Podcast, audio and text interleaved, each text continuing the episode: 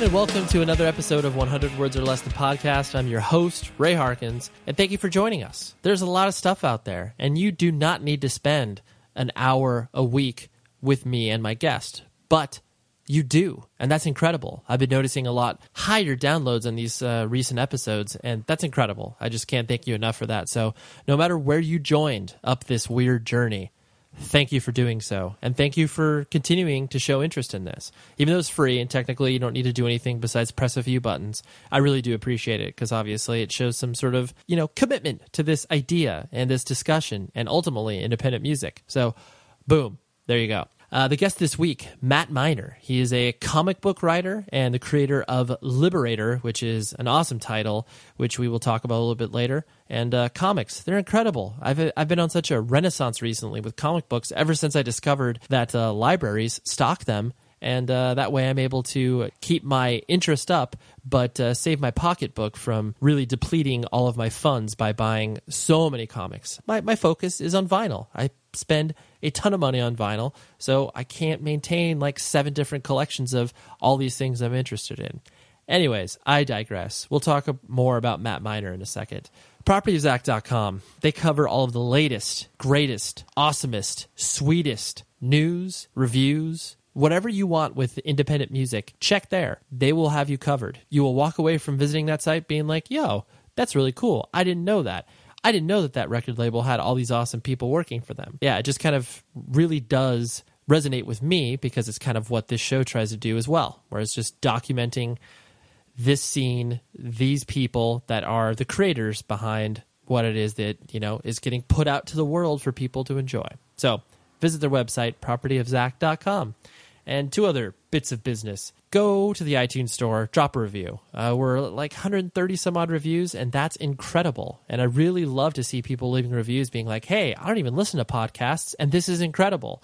Uh, because that just gives me hope, not only for podcasting as a medium, but also the fact that people can kind of join in wherever they find this show through whatever band or whatever guest I have on, and then start to, you know, cherry pick the previous episodes. It's awesome. So, do that and i really do pay attention to what you are leaving. And uh, also visit the website 100wordspodcast.com you'll be able to find a bunch of stuff i post there during the week uh, and join in the conversation. It's a it's a tumblr page so for those of you that tumble uh, you can interact with it that way. And uh, people send me random questions on there as well. Usually there's, sometimes they're mean but uh, it's okay. I got thick skin. Anyways those are the things. We have a mailbag question this week from a person named Ian from Winnipeg. He's 18 years old, and uh, he had a pretty large question. And I'm going to try to answer this succinctly.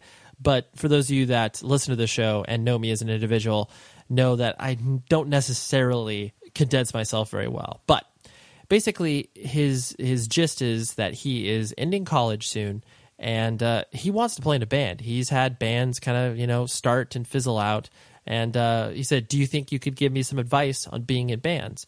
Uh, and kind of two parts to that. Actually, I could do like a seven hour podcast on that, but two parts that jump out immediately. For one, it's obviously about who you surround yourself with. For me, I just, I couldn't write music and I had to look for people who were able to do that. And fortunately, I had a few people, namely two people at the school that I went to, who were interested in the same style of music and said, Hey, let's try to put something together.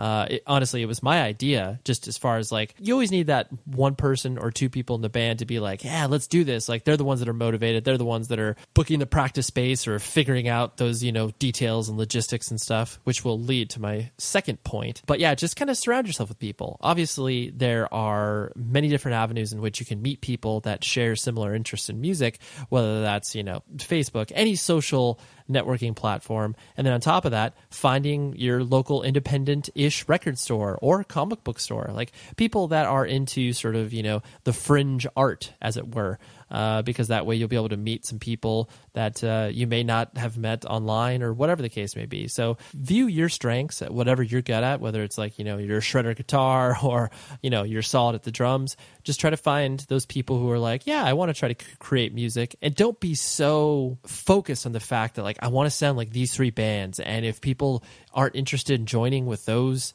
you know, jiving with those three particular bands, then I'm not interested in playing with them. So many visions have been completely thrown off based on that fact. And it's like, you know, when you start playing with people, it's just about growing and figuring out ultimately where you want to end up as far as your musical vision is concerned. And I think, you know, the more you play with a person, the more in sync you'll be and then be like, okay, we're going to go there. I never thought I would go there musically, but that's where it's at. So that's one point. Second point, he asked me in particular in regards to like being sort of the business guy of the band. And honestly, if you enjoy like organizing things and like, you know, making schedules and figuring out logistics, like if you're the guy that's in your group of friends, guy or girl, I'm not sexist here. Uh, if you were the person that is organizing, you know, birthday plans or hey, let's meet up here on Saturday at 8 and like let's do this. You are perfect for being that guy in the band that's like booking shows, that's, you know, trying to talk to record labels, that sort of stuff. Uh, just because there needs to be one sort of logistical manager. Uh, and also, you have to be ready to fail and you have to be willing to learn from your mistakes because a lot of times the first you know taste of failure you're just crushed and like i, I can so distinctly remember uh, two instances one dragging my bandmates out to a show that we got confirmed in texas doing like a 20 some odd hour drive the show was like, all right, we'll guarantee you $4,000 to play. I thought that was ridiculous, but of course we said yes. So we ended up getting paid, oh, I think about $400. Uh, and I learned from my mistakes. It's like, okay, sometimes these promises aren't what they're made to be.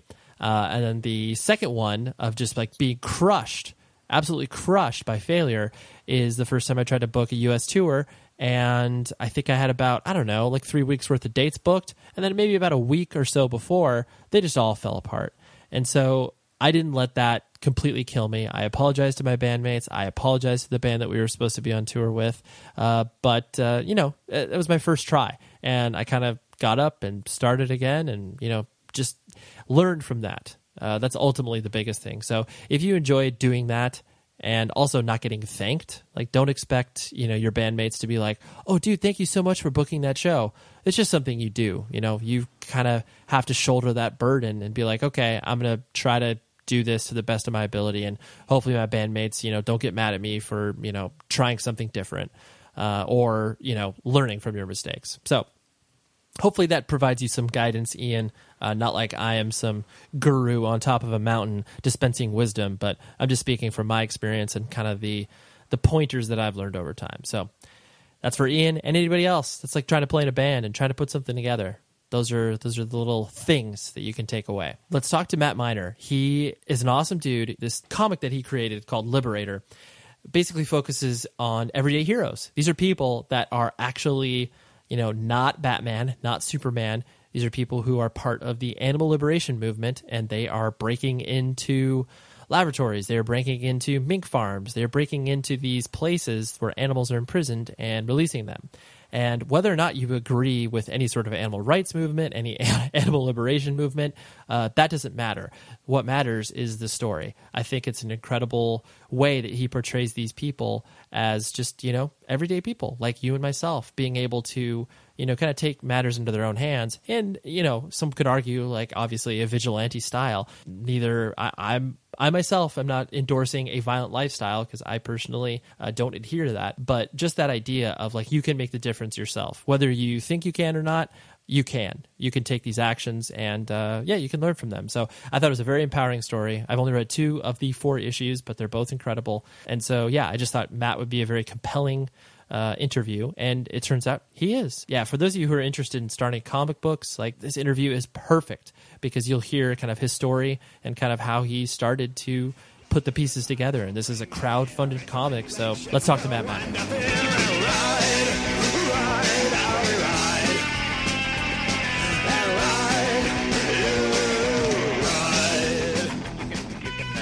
Broadcast about my racist grandmother.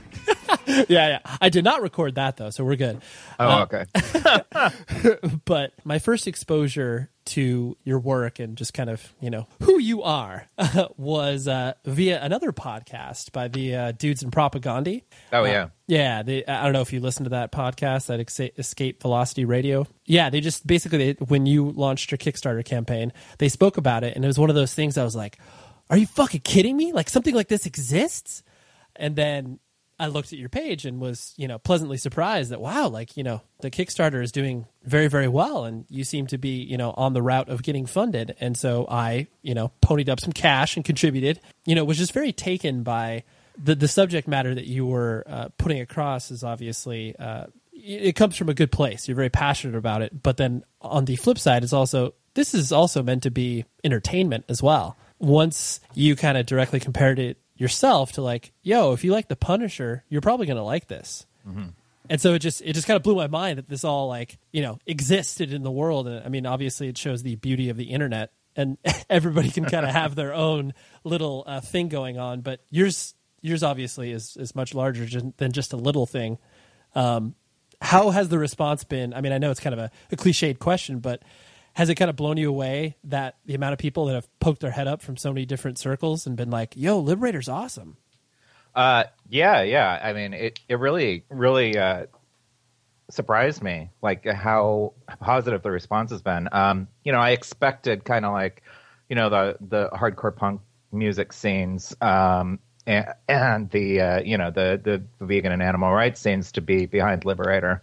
Um, what I didn't expect was all the uh, all the you know professional comic creators and fans and and people who maybe aren't involved in this uh, you know subculture of you know animal rights activism. Mm-hmm. Um, and they've stepped forward and they're like, you know, this is actually pretty fucking awesome. So that has been what I've been really stoked about because that's really what we wanted to do was to present this material in a way that regular, quote unquote, regular people, you know, kind of uh, could read it and enjoy it and maybe get something out of it.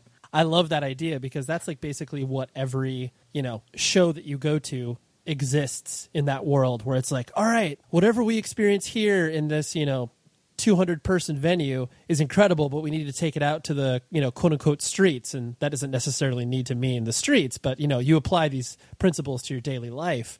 And to have this, something such as this, where it's like, okay, this is something that is rooted in passion and politics, but that can also translate to people who are, you know, by all definition of the term, just you know, kind of kind of normal people, right?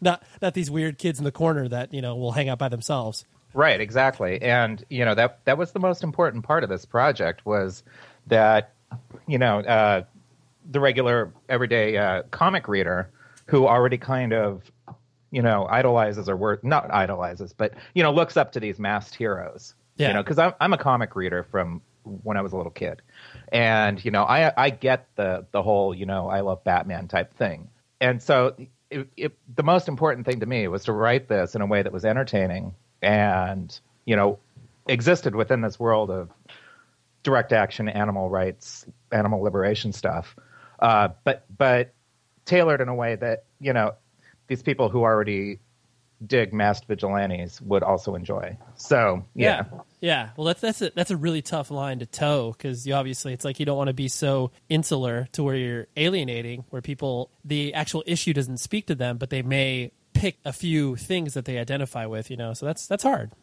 Oh, it it's extremely hard. You know, I mean, you're walking this line of you know, if I say this, is it going to be preachy? But you also don't want to water down the subject. You don't want to candy coat it. You don't want to gloss over things. You don't want to sugarcoat it. Yeah. So I didn't do that either. You know, so it's just kind of this narrow line. And a couple people have thought thought it was preachy, but for the most part, all the reviews that have been coming in have have said the opposite that they thought it might be preachy, but it wasn't. So yeah, it's good. That's cool. To back things up, you know the uh, obvious place to start beyond just the you know I, I had to give the the liberator plug and sort of the congratulations to you know you for launching this initially. You were originally from california or were you born and raised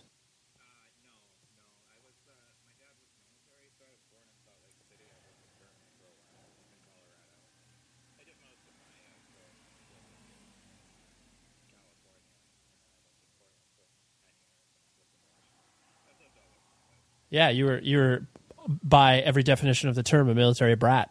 Yeah, pretty much, minus the brat part.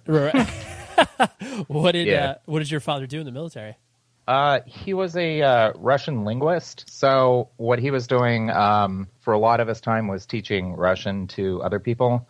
Uh, but during the time that uh, we weren't getting along with Russia, you know, and things were still a little sketchy, sure, uh, like in the '80s, he was basically listening to Russian radio transmissions and translating them to Oh. the military. Yeah, and de- decoding them. Yeah, well, yeah, Well, translating. yeah, tra- But yeah. That's true. He did, he didn't need a decoder ring. He needed No. his Russian knowledge. correct. What was your family structure like? Was your mom present? Did you have brothers and sisters? Uh, no brothers and sisters. My uh, my dad, he was uh, largely not present, just because he was in the military. Um, like when we lived in California, you know, I did most of my growing up there, and he would be he was stationed elsewhere. Like he was stationed in uh, Monterey, and we were up near Yosemite, and then he was stationed in like Augsburg, and you know, so I didn't really see him a lot growing up and then they got divorced when I was about 10. So so that was my family structure. My mom was going to going to school full time and uh, also working full time to support us. Got it. What what does your mom do for uh, for a living?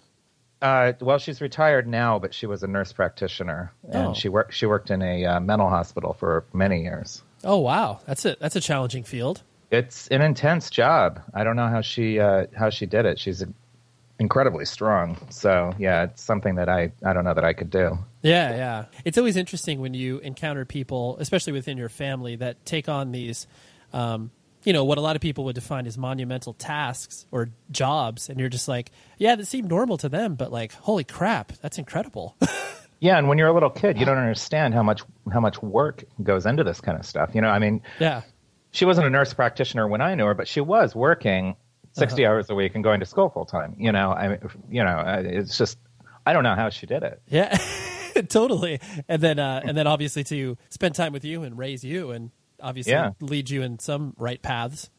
Yeah, absolutely. Uh, and so you're, I'm an only child as well, so I definitely uh, identify with that experience. And did you enjoy that experience, or were you like, man, I want a brother or sister? yeah, I mean, when I was a little kid, yeah, sure, I wanted a brother or sister, but you know, I grew kind of bitter and closed off in my uh, in my teenage years, and I I didn't want to talk to anybody, so I didn't care. Right, right. yeah, you're like, this is better that I don't have anybody else bugging me. Yeah, for sure. So. And so, where in uh, where in California did you uh, spend, like you said, your formative years? Do you know where Yosemite National Park is? It's kind of uh, northern California. Yeah, It's uh, so I grew up uh, right outside of there in this tiny little town, um, very uh, very rural area, uh, very racist little homophobic town. Uh, no, I, I say that in all seriousness. yeah, yeah, Uh, yeah. You're like, was- I'm not being glib. it, it, it was an awful backwards little town. Um, there are some good people, you know. If anyone's listening from my high school, you know, I'm not saying everybody was awful, but a whole lot of people were awful. So Right. Well, I, I'm sure uh, being forced to move every so often, I'm sure there's good and bad from the perspective of obviously it gave you a much different view of the world because you got to experience all these different cultures and people. But then you are landlocked a lot of these times where it's like you are in this small town that's like, I got, I got no way out of this right now. Yeah, I mean, after my after my parents divorced, you know, I wasn't moving around anymore until uh, until I graduated high school. So from age ten to, to eighteen or eight to eighteen or something like that, I was I was in that town, you know. But before then, you know, like when I was in Germany and whatever, I mean, that was an incredible experience. My my best friend was this Turkish kid. We actually did our thing, the thing where you cut your hands and become blood brothers. Oh, yeah. I remember that. Yeah, yeah. Remember when that was that don't- was uh, a normal thing to do? I, I never actually went through it, but I remember because I was extremely, well, I still am extremely close to my mom, and I remember telling her about that, and she was like, "That is an awful idea. There's this, thing, there's this thing called cleanliness and like, you know, bodily, di- you know, diseases." I was like, "Oh shit, you're right." Like, okay, Yeah, yeah, yeah. I didn't ask her permission. We No, just no. Did it. You You're know, I was a little kid. yeah, you're smart. I, I was, just, I was a total nerd and had to do that. Like, hey, mom, I need your permission to be a blood brother. right. But yeah, wow. So that's that's that's good. You did that in Germany. You know, from age eight to eighteen, I was kind of in this tiny little town. I mean, we didn't even have cable TV. Um, you know, I mean, it was very, uh, very insulated from from the outside world, and I wanted to get out really bad. And um, you know, I was bullied as a kid. I was picked on a lot because you know I wasn't the only kid in school with purple hair and and, and piercings, and you know, this is back in the uh, late '80s. You know, so I mean, it was tough for a while there. Sure. and sure. then uh, you know I graduated in early '90s and, and moved to uh, Portland, and you know things changed completely. Sure. You know, I, I got to Portland and there were people who uh, who didn't call me a fag every day. It was cool. Right. yeah. As as uh, cliched as the saying is of it's it, it gets better. It obviously it does because you start to be able to choose to surround yourself with people who you can identify with as opposed to being stuffed in a room that you had to figure out how to survive. Yeah, exactly. Comics came into your life like you mentioned as a little kid, and then how did that kind of coincide with your musical upbringing? Uh, well, comics when I was a little kid. I mean, when I was a little kid, we still had comics in grocery stores. So, you know, we'd go grocery shopping and there'd be the spinner racks of comic books. And, you know, I'd bug my mom, mom, mom, please get me, you know, Yeah. over and over and over. Um, and as far as music goes, I mean, I was really insulated. So, you know, like in high school, I was into, you know, like Ramones and Sex Pistols and stuff like that. And then it wasn't until getting out of high school that I, you know, really started to branch out and discover there was more than the uh, than the big names of punk rock. And but but in high school, I definitely found, you know, kind of a, you know, th- this music really resonated with me just because I was a nerd who was picked on, and you know, these people these people making this music were also nerds who were picked on. You know what I mean? Since you were in such an insular community, how did it kind of even get introduced to you? Because obviously this was pre-internet. Then. Yeah, I mean, it was pre-internet. I didn't even have we didn't have cable TV growing up. Um, we were in an area of town that wasn't e- it wasn't even offered to us. Right. So you know, I it was introduced to me through friends who had moved from larger cities. Like I remember one one friend who came from uh, San Bernardino, and you know he's who introduced me to like the Germs and uh, Dead Kennedys and stuff like that.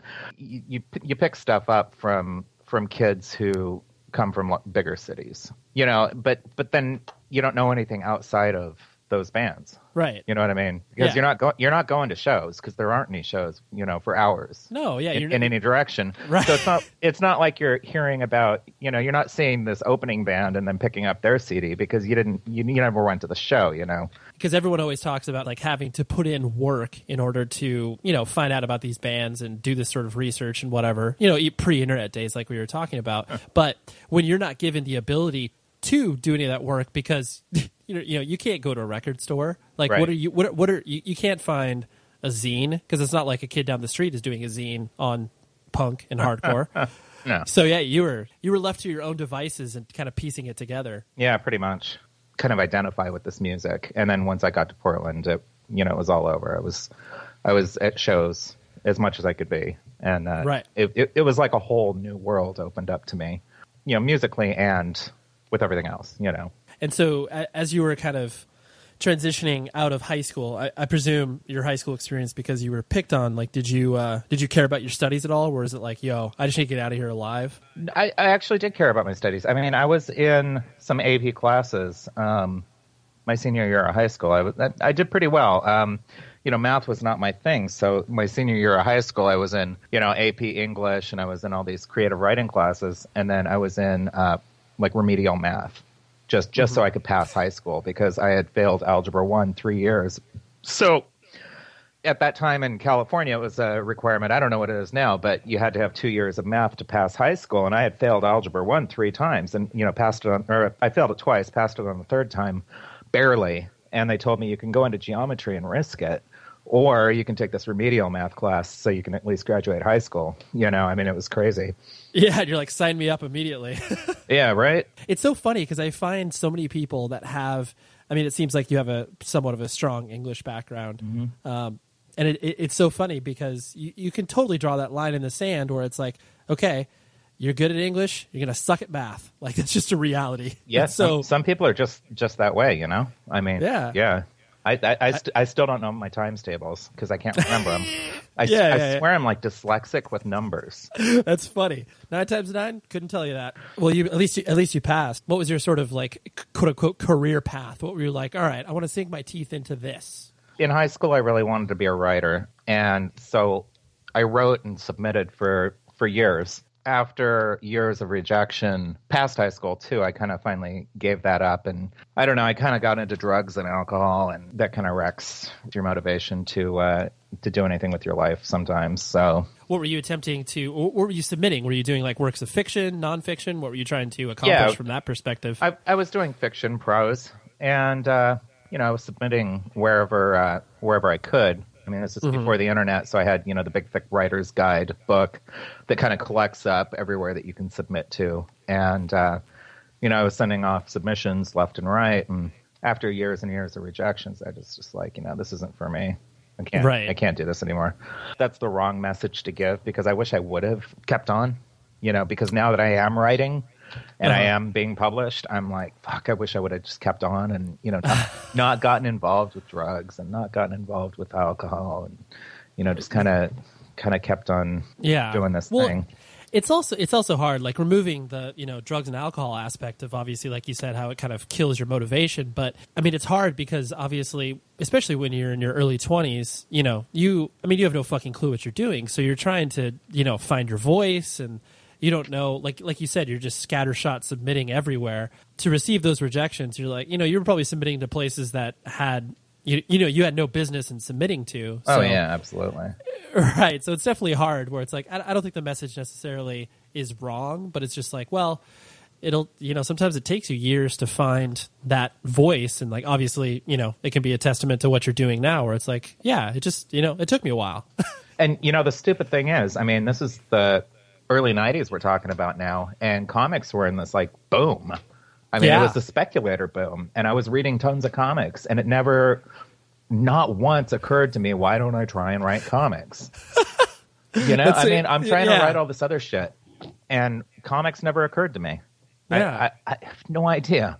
I, it's so it's it's something that's so funny and obvious like in hindsight but i mean i see this like my wife is a high school english teacher mm. and i see i see a lot of her kids like you know you know whatever they they have an idea of what they want to do with their lives and it's just like taking that idea and maybe distilling it down to a smaller version and trying to figure out a way to make money off that smaller version and sometimes you just don't see it because it's right in front of you and you're just like oh there's no way. Like dude stan lee? How could i ever become that? It's right, like- right. You don't have to be Stan Lee. right, right. It's such an insurmountable goal, and it's Right. like you just got to break it down. And sometimes, yeah, the most obvious things are right in front of you, and yeah, you just didn't see it. yeah. what pulled you up to Portland? Um, well, I, I I went there because my uh, I mean for for a few reasons. It was close, you know, Sure. from Northern California. My cousin was there, and uh, he had a job that he was offering me, Oh, okay. tech work, computer repair. Um, and I I wanted to go to school up there. You know, that was short lived. You know, I had I had these reasons to go up there. Plus, you know. Uh, I mean, I know it sounds really stupid, but I spent all these years kind of being picked on in this tiny little redneck town, and you know the grunge scene was exploding, and you know the punk scene was still around, um, more so. And I was like, you know, why don't I go somewhere that's fucking cooler than this town, Yeah, you know, and go to Portland? And you know, I was, I was a lot happier there, so I think I had the right choice. I mean, I love that town. I, I, I- I consider that my hometown over Uh-huh. over my real hometown. I mean, I moved around so much that I don't have a real hometown, so I Right. consider Portland my hometown. right. Well, yeah, you you you can define that as your home. Like you were, you may have spent time elsewhere, but it's like that's probably the first place you felt comfortable. Yeah, absolutely. And so you're, uh, you know, obviously because you are an unapologetic, you know, animal rights activist. When did uh, when did that kind of become part of your life? Was that in like high school as well, or did that that happen later on? Oh yeah, that happened much later on. I mean, you know, I was a big meat eater, and you know, I always considered myself an animal lover because you know I loved my cats and and stuff. But uh, but I I didn't really make the connection until about ten years ago.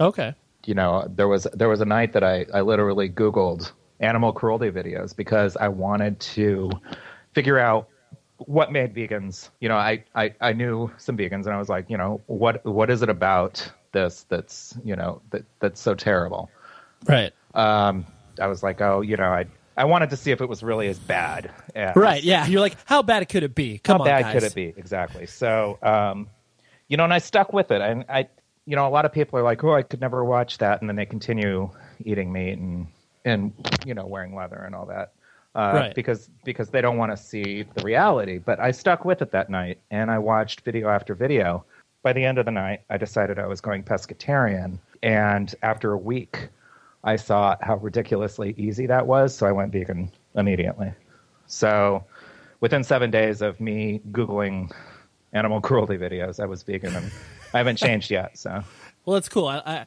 I always like how everybody that is into you know, veganism, animal rights in general, like they always have that one singular story where it's like, yeah, here was the moment where shit changed. Yeah. And it's like, it's so definitive. And every, like almost everybody that I've ever spoken to about this, like has that moment of like, oh yeah, it, like some people can even pinpoint the date. They're like, yeah, December 27th, you know, Yeah. 19, 1997. I'm like, that's just, it, it's awesome that obviously resonates with people that much, you know? Well, yeah, I mean, it's a big epiphany when you've been taught your whole life that, uh, you know, it's just the natural order of, of things that, you know, we eat meat and we drink milk and this is what we do and it's okay. And, you know, animals have to die to, to feed us because otherwise what would we do? Eat sticks and grass. And, you know, you're, you're told all this crap and you're, you're fed this line of bullshit that, you know, vegetarian guys and vegan guys are a bunch of, of weak pussies and this, that, you know what I mean? You know what I mean? I mean, you're fed all this propaganda.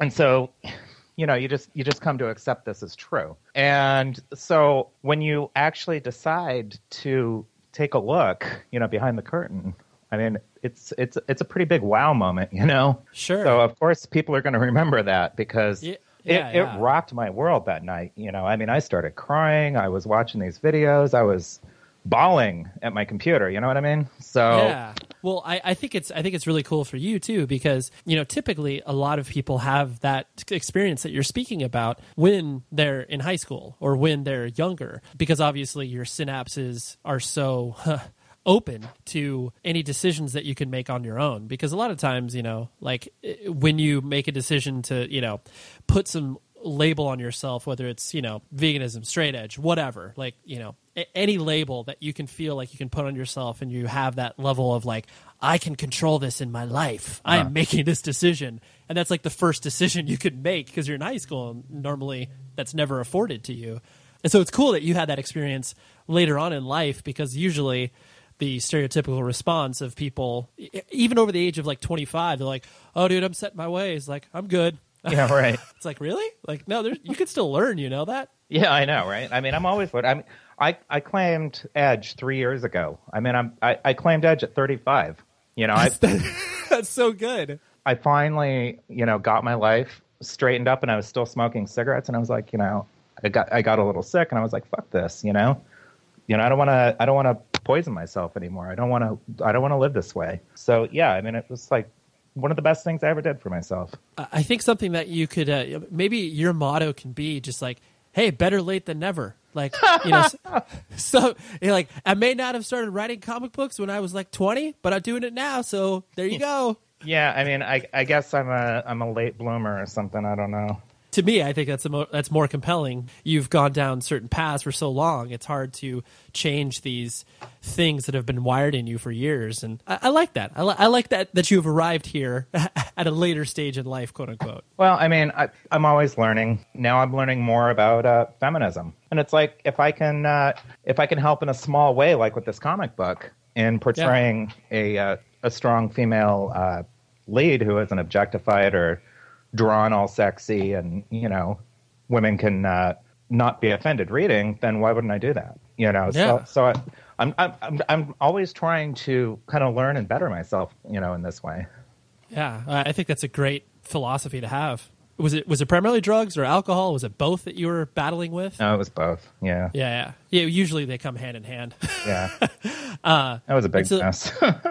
yeah, so I, I find that interesting because you know, uh, I mean, obviously you can say this now because you know you can reflect on it, but a lot of people don't really mention the fact that kills your motivation. Usually it's just like you know.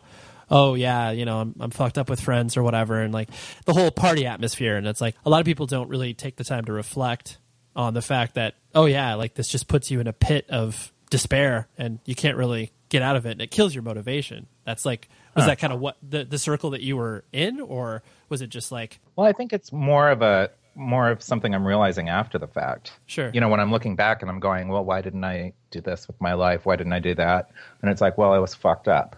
You know, I was drunk. I was hung out. I was hung over all the time. You know, Uh-huh. who, who's gonna who's gonna do this when they're high on crystal meth? You know, that kind of thing. I think it's something that I'm I'm realizing uh, later. You know, now that I'm sober, I'm like, man, you know, if I if I hadn't been drunk those years straight, maybe I could have gotten something done with my life. At the same time, if I hadn't had those experiences, I might not be the same person I am now. it's a total catch 22 because it's like you you look at especially negative experiences obviously we as humans have a tendency to shut those down like we don't remember them as easily as we remember you know this amazing sunset that i saw on this day or whatever we just forget about bad shit because you know i mean we can carry it around but in order for us to continually move forward we try not to think about that stuff because it's Right. crippling Right. so I totally I, I can get where you can be reflective on that now because obviously you're in a better place. You know, with that, like what pulled you out of that to begin with? You know, like because obviously, like you said, you know, you didn't you know wake up one morning and say like, oh, here I'm going to be straight edge. Um, Right. whoa, what? Uh, Yeah, unlike unlike going vegan, uh, the the journey to me um, being straight edge was long. I had a problem with crystal meth for for a lot of years, and you know what what got me off that was basically moving somewhere where I didn't have it available to me, and I decided that was okay. I wasn't going to go looking for it. I didn't want to be addicted to this drug. That got me off of that, but then I picked up alcohol, and then I picked up an addiction to prescription drugs. So those were my three big ones. Um, the alcohol was the hardest to get off of, and the prescription drugs were the last one I got off of. I mean, besides cigarettes. were you participating in a scene to this type of stuff? Like, you know, were you going to shows and like your friends were doing, you know, like uh, crystal meth is a drug that I, I have no experience with. like what, Yeah. what, I mean, not, not only personally, but just none of my friends have experimented with that. What sort of road does that lead you on? Like, you know, what is, is it, uh, it's not a depressant. It's a No, it's a stimulant. Stimulant. I could, could not think of the word for it. Yeah, Um, I mean, it, you know, with enough drugs, you can be up for a couple of weeks. You know, in Portland, a lot of my friends were gay, and uh, and it's kind of like a, a party drug. okay. At, at least in the in the nineties, it was.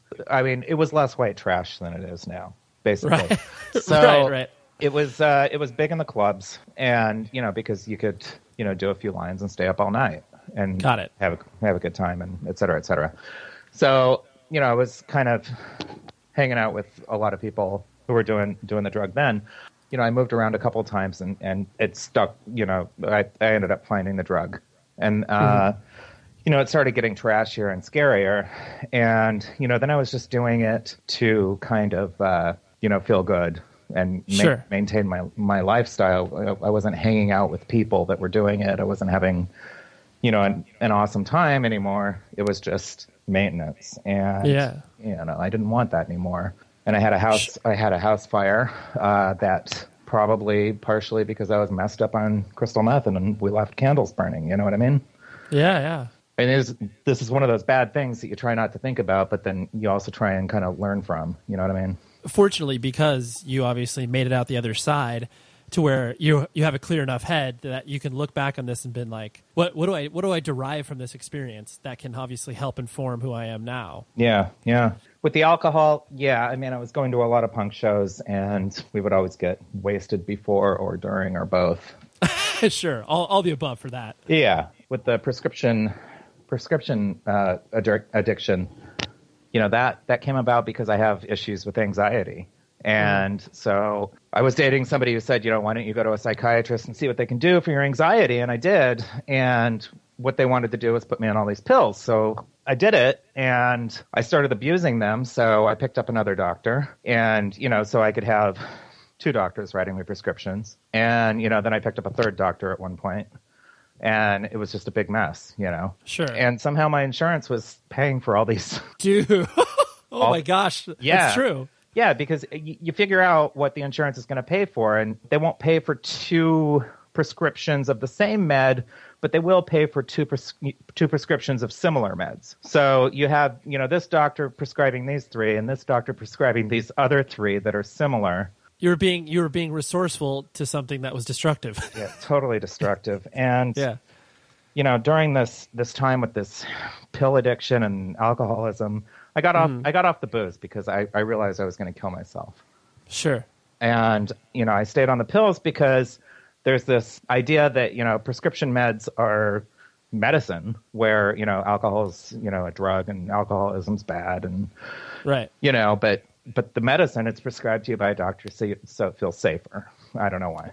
in moderation. Like, I mean, both. See, like my my wife, my mother, a lot of people in my family battle with depression. Right. Um, not anxiety, but depression. So a lot of what they, you know, they're, they're all medicated, but obviously it's like they're taking one pill a day. It's definitely one of those things that obviously is not spiraled out of oh no i wouldn't even say spiraled out of control but done the extent that you know some people can easily abuse that type of stuff Right, and and, so, the, the antidepressants aren't really abusable.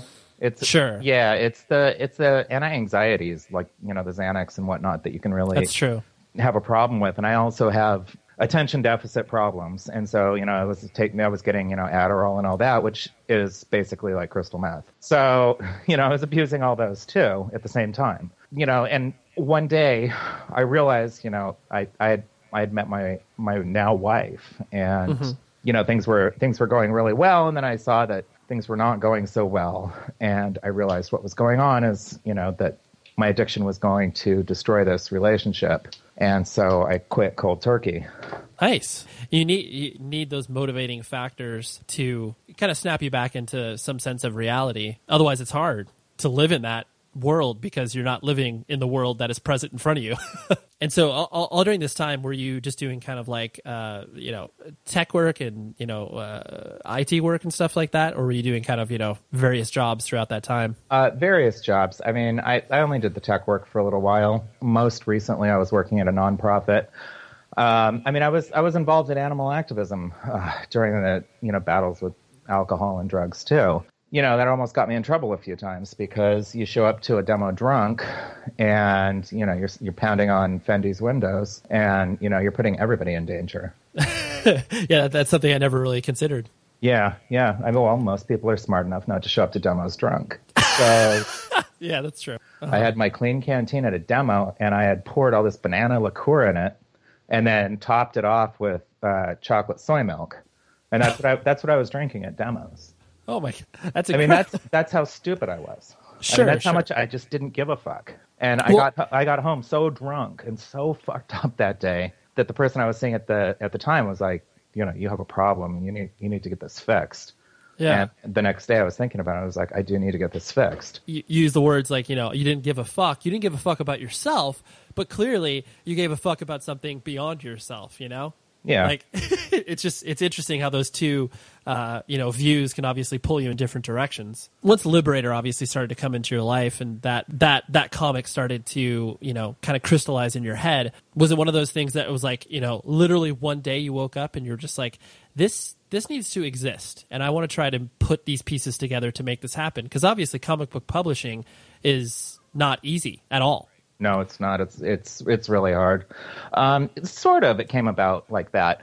Um, back ten years ago, when I that night that I was you know googling, googling videos, yeah I found videos of you know the Animal Liberation Underground ALF actions. I was like you know mixed in with you know Meet Your Meat and the Huntingdon Life Sciences videos. I found these videos that were like a little more inspiring because instead of animals being tortured, it was animals being taken out of torturous places and I saw these, you know, people with the, you know, the masks and the black clothes, and I was like, "Fuck, these guys are like superheroes for animals." uh-huh Immediately, I thought, "Wow, this would make a really cool comic book concept."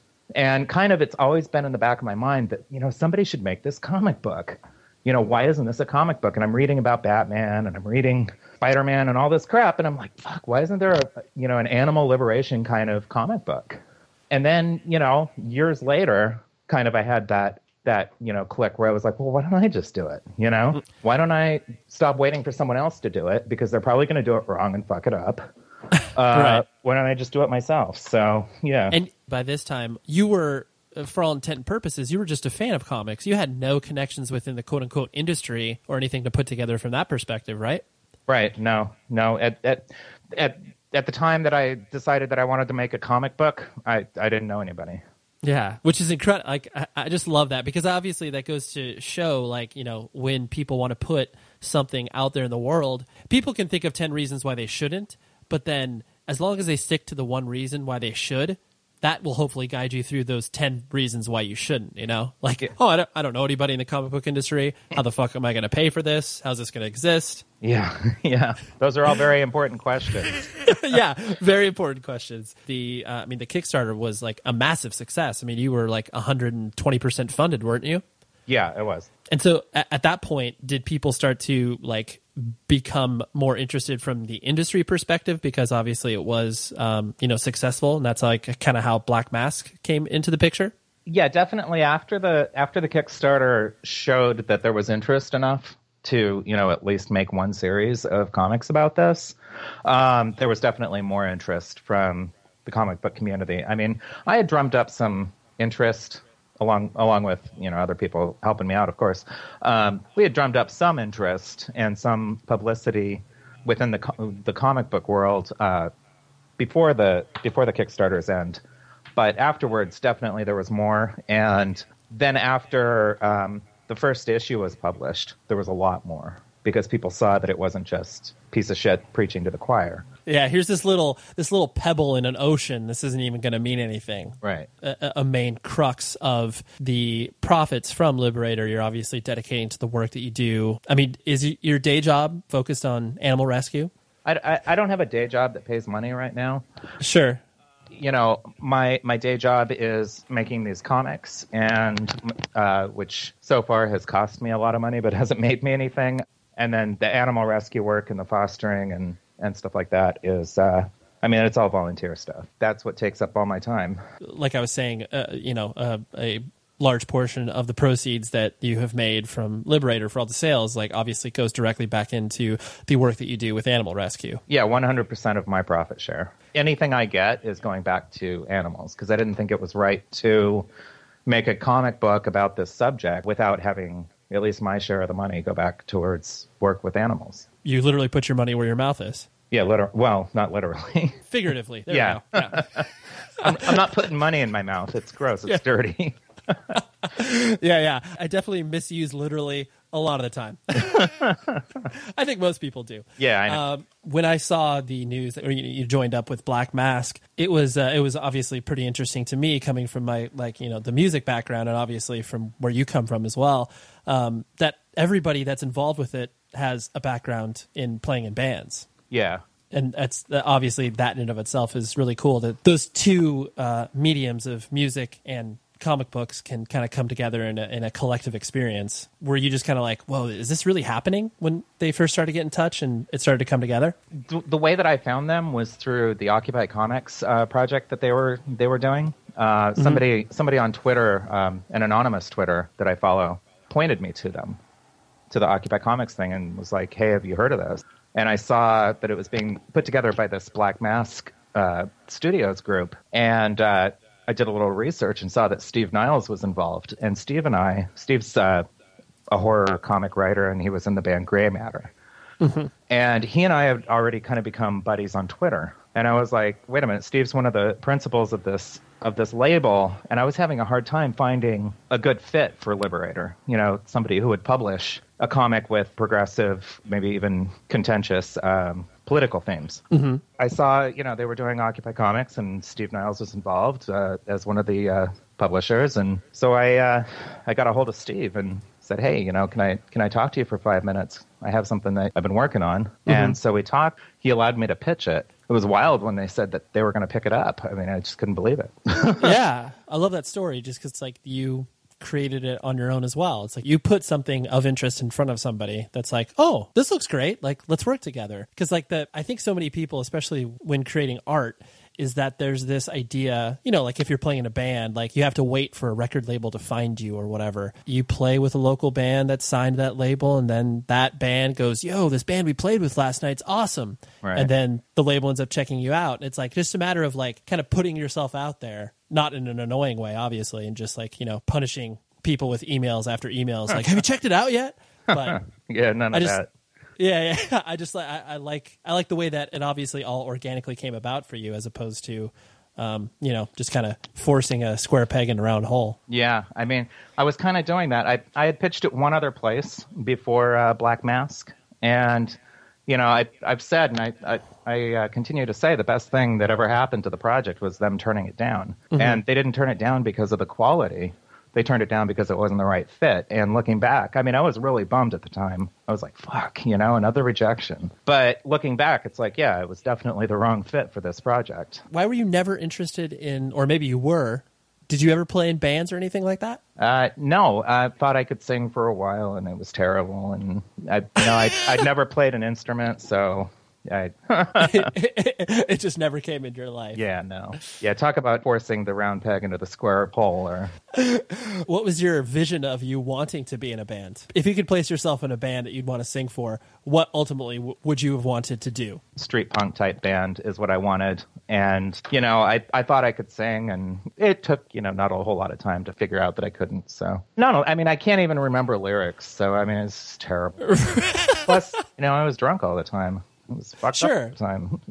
That, that kind of works for some bands like For that. some bands, yeah, but it was a mess. I mean, I, I always wanted to be, but yeah, it just didn't work out for me. So I'm glad I'm doing this. I don't have to sing for comics. No, no, no, no. You definitely don't. really appreciate you hanging out, and I know it was random, but we definitely hit on a lot of awesome stuff. I think so. All right, there you go. That's Matt, and uh, a little, little show note. I realized that I think in the you know the middle or maybe towards the seventy five percent way through the interview, uh, I was stupid and I was like, I don't know what meth is. I fucking know what meth is. Like in the sense of I don't even know what it looks like. I do. I mean, I don't have any experience in my own life, but uh, clearly any normal human uh, has watched the show Breaking Bad. and understands what meth is. So yeah, I just had to put it out there because I totally like in listening and editing to this show. I was like, oh god, I sound so stupid, but where I was just trying to be earnest. I was like, tell me about it, and then I'm like, no, I, I know what it is. Anyways, the editor for this episode, as always, is Tom Richfield. Mad props to him as usual, and uh, I think I owe him a Starbucks card. I think it's been a while since I bought one for him, so some exciting news in the next I know, week or two. There'll be some pretty pretty rad changes around these parts, so uh, be prepared. And uh, until next week, I will talk to you then. Be safe, everybody.